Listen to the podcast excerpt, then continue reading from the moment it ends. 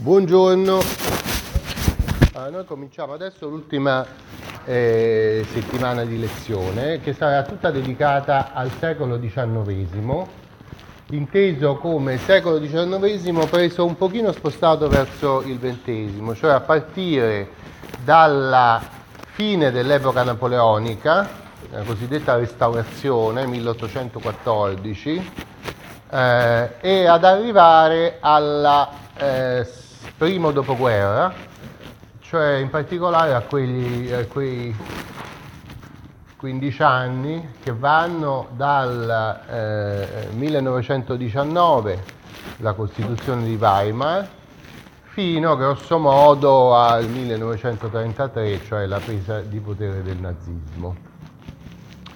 Eh, è una parabola molto interessante sul piano proprio della, della materia che, che, noi facciamo, la storia del diritto.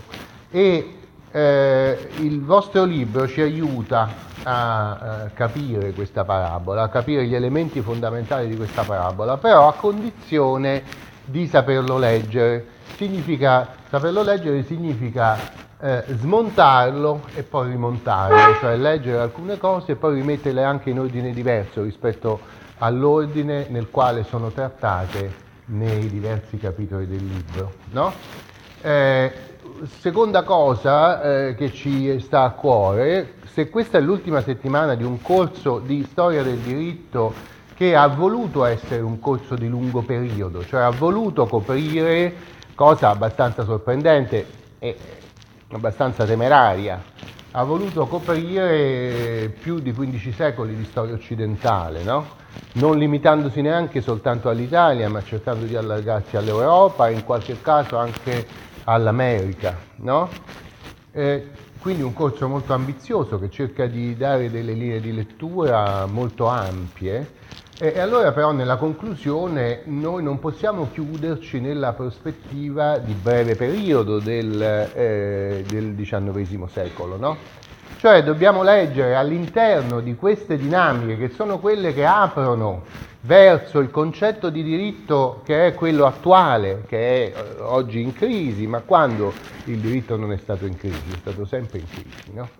Però il momento attuale vive questa crisi perché il secolo XIX, inteso nel senso lungo che vi dico, ha posto le premesse di alcune contraddizioni che poi sono ancora vive oggi. No? Vi faccio soltanto un esempio che poi riprendiamo. Vi ho detto, per, per dire qual è il, il, senso di questo lungo periodo, perché il lungo periodo ci aiuta a capire meglio il breve periodo. No? Vi ho detto, eh, parlando dell'antico regime, del, del, diritto dell'antico regime, il tardo diritto comune, no? fino a la vigilia della rivoluzione francese, che un valore giuridico considerato fondamentale è la disuguaglianza, la disuguaglianza intesa come valore. È bene che vi sia una disuguaglianza fra i soggetti perché questo consente la tutela dei più deboli da parte dei più forti. No? Una società diseguale è una società che consente maggiore giustizia perché consente di venire in soccorso di coloro che hanno bisogno. Soltanto il più forte può, può eh, soccorrere il più debole. No? Dunque tutto il sistema giuridico si basa su una eh, regolamentazione della disuguaglianza, su una eh, creazione di funzionalità per la disuguaglianza. La disuguaglianza deve essere ordinata perché deve funzionare per il bene della società. No? La rivoluzione, prima l'illuminismo e poi la rivoluzione, mette in crisi questo principio, che era stato un principio non discusso fino al Settecento, fino all'illuminismo eh, francese. No?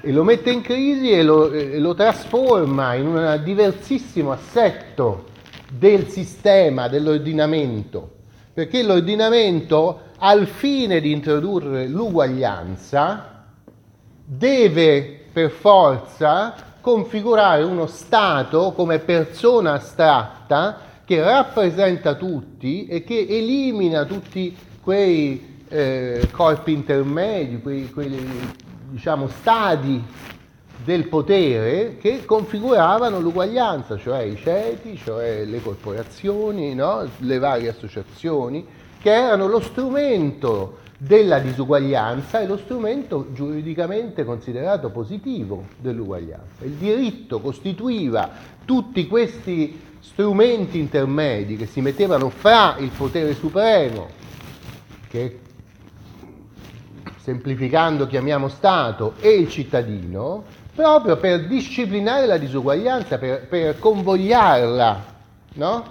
al fine che, perché possa svolgere il suo compito di tutela delle persone più deboli, no? anche sfruttandole ovviamente. No? Ecco, l'Ottocento, il diritto rivoluzionario, la codificazione, il momento particolare che abbiamo eh, analizzato la scorsa settimana, è quel momento nel quale tutti questi elementi di diritto che sono eh, tra il cittadino e il potere vengono eliminati allo scopo di perseguire l'uguaglianza, di creare nuove regole del gioco economico e del gioco sociale. No? Ora, questa uguaglianza imposta per legge è condizionata dall'ideologia. Questa uguaglianza produce lungo il corso di questo lungo Ottocento, non troppo lungo, po- poco più di cent'anni che abbiamo detto, dalla restaurazione fino al eh, primo dopoguerra, produce altre disuguaglianze, produce disuguaglianze economiche, favorite dall'uguaglianza giuridica. L'uguaglianza giuridica libera la disuguaglianza economica, no? E quindi il diritto comincia a, attrezzarsi per fare fronte a questa ingiustizia che è prodotta dalle nuove regole che sono state imposte con la rivoluzione, con la restaurazione e con la codificazione. No? Nuove, questa, eh, questi rimedi che cominciano a configurarsi per mettere riparo alle disuguaglianze economiche, eh, sono rimedi che molto spesso, ed ecco il lungo periodo, attingono alla tradizione dell'antico regime, molto spesso una tradizione molto antica, che in certi casi si può dire che vada indietro fino alle eh, origini che noi abbiamo preso in considerazione durante questo corso e che giustificano in qualche modo il nostro tentativo di conoscere, almeno superficialmente, eh, questi strumenti giuridici che già eh, alla fine dell'antichità all'inizio del Medioevo avevano proprio messo di fronte queste alternative tra il soggetto di diritto libero e autonomo e il eh, soggetto di misericordia, il soggetto di tutela, il soggetto di assistenza che non è più libero ma dispone del, dei beni eh, sufficienti per sussistere, no? che esce da un, che, che non vede la vita sociale come una continua lotta per, per l'affermazione, ma che invece accetta una posizione di subordinazione. Prego. Io non ho capito perché l'uguaglianza genera l'ingiustizia e le disuguaglianze. Adesso lo vediamo, però eh, ha ragione, quindi rispondo subito. L'uguaglianza teorica, adesso ne parleremo, forse ne parleremo domani, ora vediamo, parlando di impresa e lavoro, no? C'è un capitolo su impresa e lavoro, no? Eh, il diritto borghese introduce la regola tutti i soggetti sono uguali davanti alla legge, no? E introduce una disciplina dei contratti che considera eh, leciti tutti gli accordi di volontà, no? eh, che abbiano ad oggetto una prestazione di lavoro.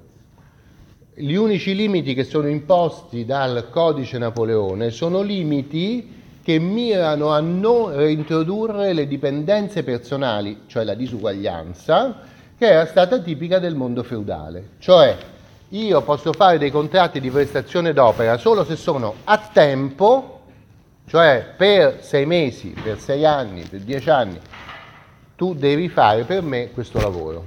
Mm? Oppure a prestazione, cioè tu mi devi fornire un eh, mobile, un tavolo con quattro zampe, eccetera. E tu ci metti il tempo che vuoi, insomma, entro questa data me lo devi fornire, no? Gli altri tipi di eh, rapporti contrattuali in cui c'è un altro oggetto sono proibiti dal codice Napoleone, sono contro l'ordine pubblico. Quali sono gli altri? Sono quelli tu devi prestarmi eh, osservanza e fedeltà, no? eh, non devi fare niente, però quando io te lo chiedo devi venire. Questo è il rapporto di soggezione di dipendenza personale. Io mi impegno a proteggere te e tu mi impegni a servire me, tu ti impegni a servire me. Va bene? Allora, la uguaglianza formale impone che invece i contratti possano essere liberi e il datore di lavoro e il lavoratore sono formalmente uguali davanti alla legge. Anzi, nel codice di commercio eh, francese si stabilisce che eh, eventuali diciamo, inconvenienti sul luogo di lavoro si accertino ascoltando soltanto il datore di lavoro e non il lavoratore, perché il datore di lavoro è più affidabile come testimone di quello che è successo sul luogo di lavoro. Ma no? questa però non è uguaglianza. Questa infatti non è uguaglianza, però riguarda il, le procedure, anche di questo dobbiamo parlare. Allora, quando il rapporto di lavoro è uguale formalmente, cioè ogni lavoratore eh, stipula un contratto separato col suo datore di lavoro, anche se la fabbrica impiega mille operai, ci sono mille contratti e non un solo contratto collettivo. No? Questo fa sì che, anche se sono uguali davanti alla legge, economicamente i due contraenti sono molto diversi fra loro, perché il proprietario della fabbrica può dire o mi lavori 14 ore, oppure se non ti va puoi non firmare il contratto e verrà un altro, no? E l'operaio non può dire no, voglio lavorarne 12, eh? Eh, oppure ci sono contratti che impiegano bambini. Fin, lentamente durante l'Ottocento si incominciano a stabilire delle norme che proibiscono il lavoro dei bambini sotto 12 anni, però sopra 12 anni possono lavorare, oppure non possono lavorare i bambini più di 12 ore, perché sembra che oltre 12 possa essere un po' faticoso per i bambini, no? Eh, e, e, così via. Questa eh, uguaglianza dunque teorica, che appunto stabilisce nuove regole del gioco e considera tutti formalmente uguali, in realtà scatena un'enorme disuguaglianza economica. Chiaro? Mm?